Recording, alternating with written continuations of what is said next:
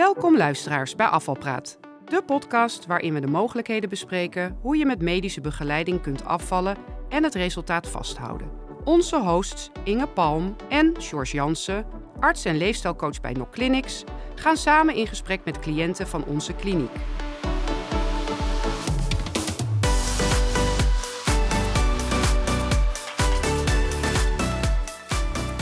Welkom luisteraars bij deze aflevering van Afvalpraat. Vandaag gaan we in gesprek met Vivianne en Foka en we gaan het specifiek hebben over hoe ga je om met etentjes en verjaardagen en bijvoorbeeld reizen voor je werk als je probeert af te vallen. Jullie zijn bij ons in behandeling, bij ons in de kliniek en wij willen graag van jullie horen hoe jullie met dit soort situaties omgaan. Hoe is dat voor jou, Vivian? Doordat uh, zeg maar het medicijn zorgt dat ik wat minder eetlust heb, merk ik ook dat dat me wel helpt ook in deze situaties. ik hou inderdaad ook wel heel erg van, van etentjes. Misschien de eerste maanden had ik wel zoiets van uh, niet, te, niet te veel. En, maar ik moet inderdaad van mijn werk wel eens vaker reizen. En dan ben je twee weken op een, op een andere locatie waar je niet alles zelf in de hand hebt. En ik heb bijvoorbeeld bewust heb mijn eigen hotels kunnen uitzoeken. Dus ik had bewust een hotel waar dus iets van fitness bij was. En in Thailand stond ik iedere ochtend om kwart over zes uh, op de loopband, omdat ik wist dat ik daar niet zelf buiten kon gaan, gaan lopen. Oh, wat goed. Ja, en ik, ja, ik stond eigenlijk een beetje versteld van mezelf dat ik dat echt iedere ochtend deed.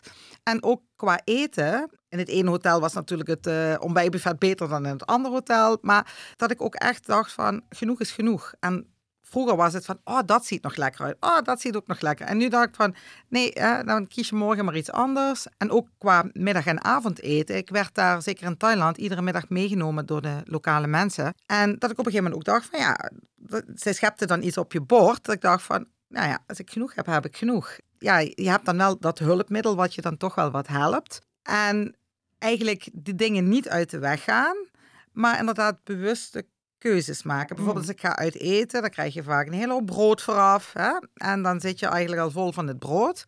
En dat ik ook echt denk van, nee, ik pak of één stukje brood gewoon voor de smaak, of niet. Of ik, uh, ik ben iemand, ik hou nog altijd wel van toetjes, maar ik krijg dat gewoon niet meer op, zeg maar, een voorgerecht, hoofdgerecht, uh, toetje. En denk, oké, ik ben dan liever voor het toetje. En dan, ja, dan pak ik toch dat toetje. En misschien een leuk voorbeeld was, toen ik in Amerika was, dan hadden ze een of andere koep met churros, wafels en ijs. En het zag er zo aanlokkelijk uit.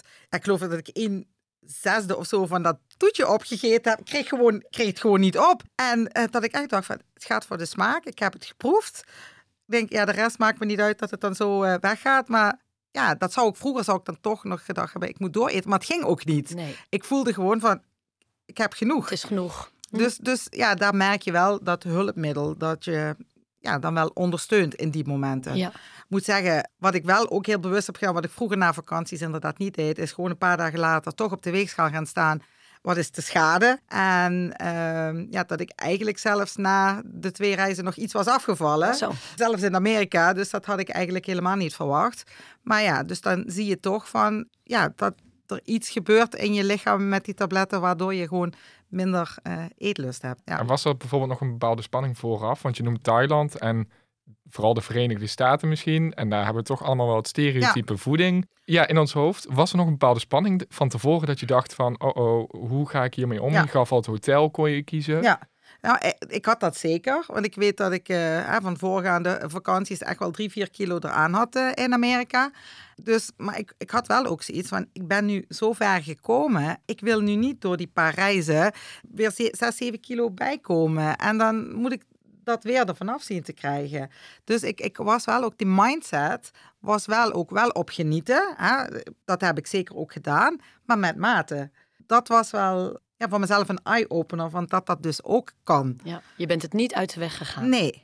Mm. En ja, ik ben heel trots op mezelf ook hoe ik ermee om ben gegaan. En dat geeft me ook weer moed voor, zeg maar, volgende uh, reisjes. Ja. Uh, ja, om het dan inderdaad ook zo vol te houden. En zeker ook qua bewegen. Ik merk gewoon, ik voel me niet happy als ik een dag niet uh, mijn 10.000 stappen gehaald heb. Dat ja. voelt gewoon echt niet, niet, niet fijn. Dus ja, wat dat betreft is die, waar we het eerder ook al eens over hebben gehad, is dat je vaak een leefstijlaanpassing, hè, dat langer duurt dan een maand of vier.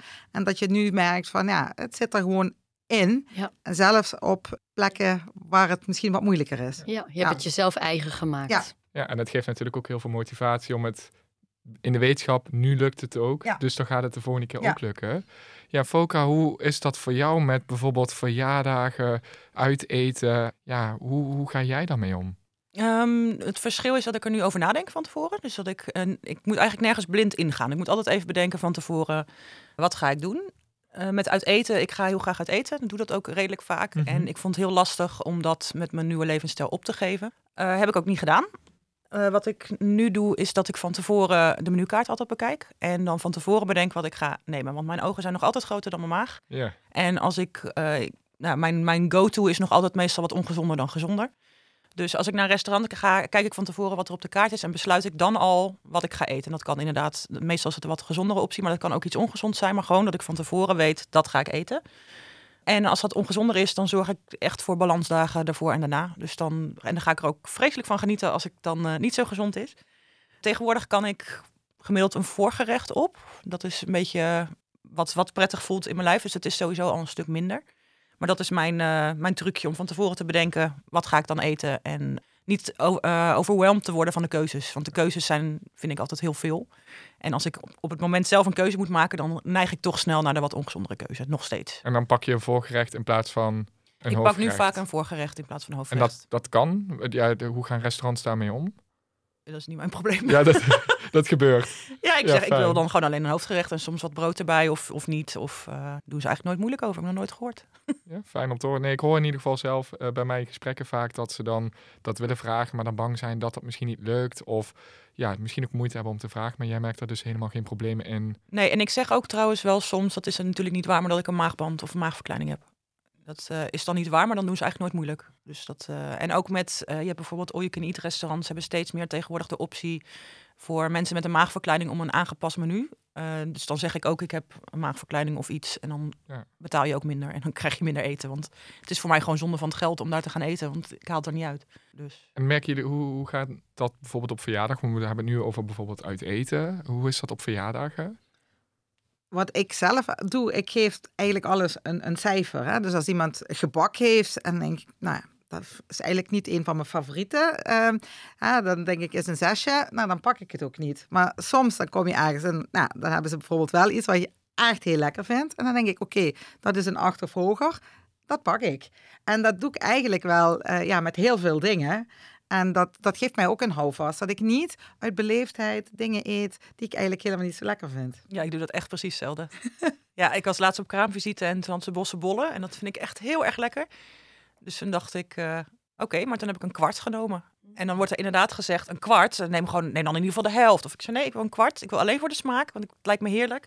En ik zat ook vol daarna, dus op zich werkt dat ook wel zo. Maar ja, Wel van genoten. ja en een, een bossenbol is voor mij een 9 of een 10. Dus dat, eh, Nee, maar dat wat jij ook zegt, hè, van ehm, als je een klein beetje eet, dan heb je wel de smaak van iets. Hè? En eh, dat is wat ik op reis dus ook deed, dat ik ook dacht van, ik heb genoeg.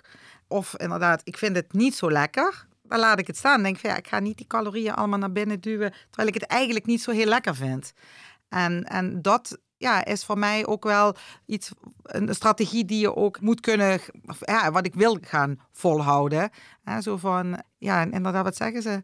Niet vullen, maar voeden. Hè? Ehm, bewuste dingen Ja. eten. En ook En daar- lekkere dingen. Ja, en daarop aansluitend ook ehm, in het begin toen ik net begonnen was, deed ik het heel streng. Dus inderdaad bijna niks ongezonds en alleen maar goede keuzes. Maar dat is op de lange termijn gewoon niet haalbaar. Dus ik ben nu ook heel bewust. En ik noem het eigenlijk ook geen cheaten meer, want het is gewoon, het hoort erbij. Ja. Het hoort erbij dat je af en toe wat minder gezonde dingen of dat je snoept. Of eh, zoals mijn zoontje zei, mama, je moet ook niet te dun worden, dus je moet af en toe snoepen.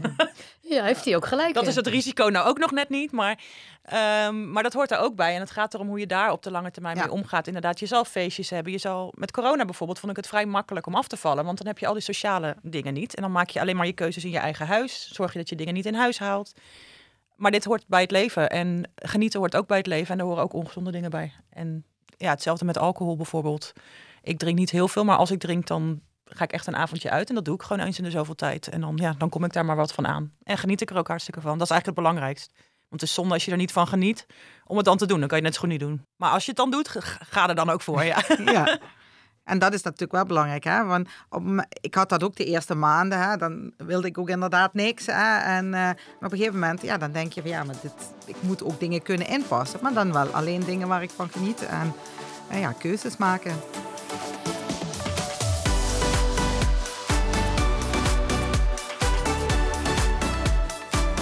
Wil je meer over ons weten? Kijk op www.nokclinics.nl of bel naar 088 88 32 40. Dit was Afvalpraat, de podcast over duurzaam afvallen.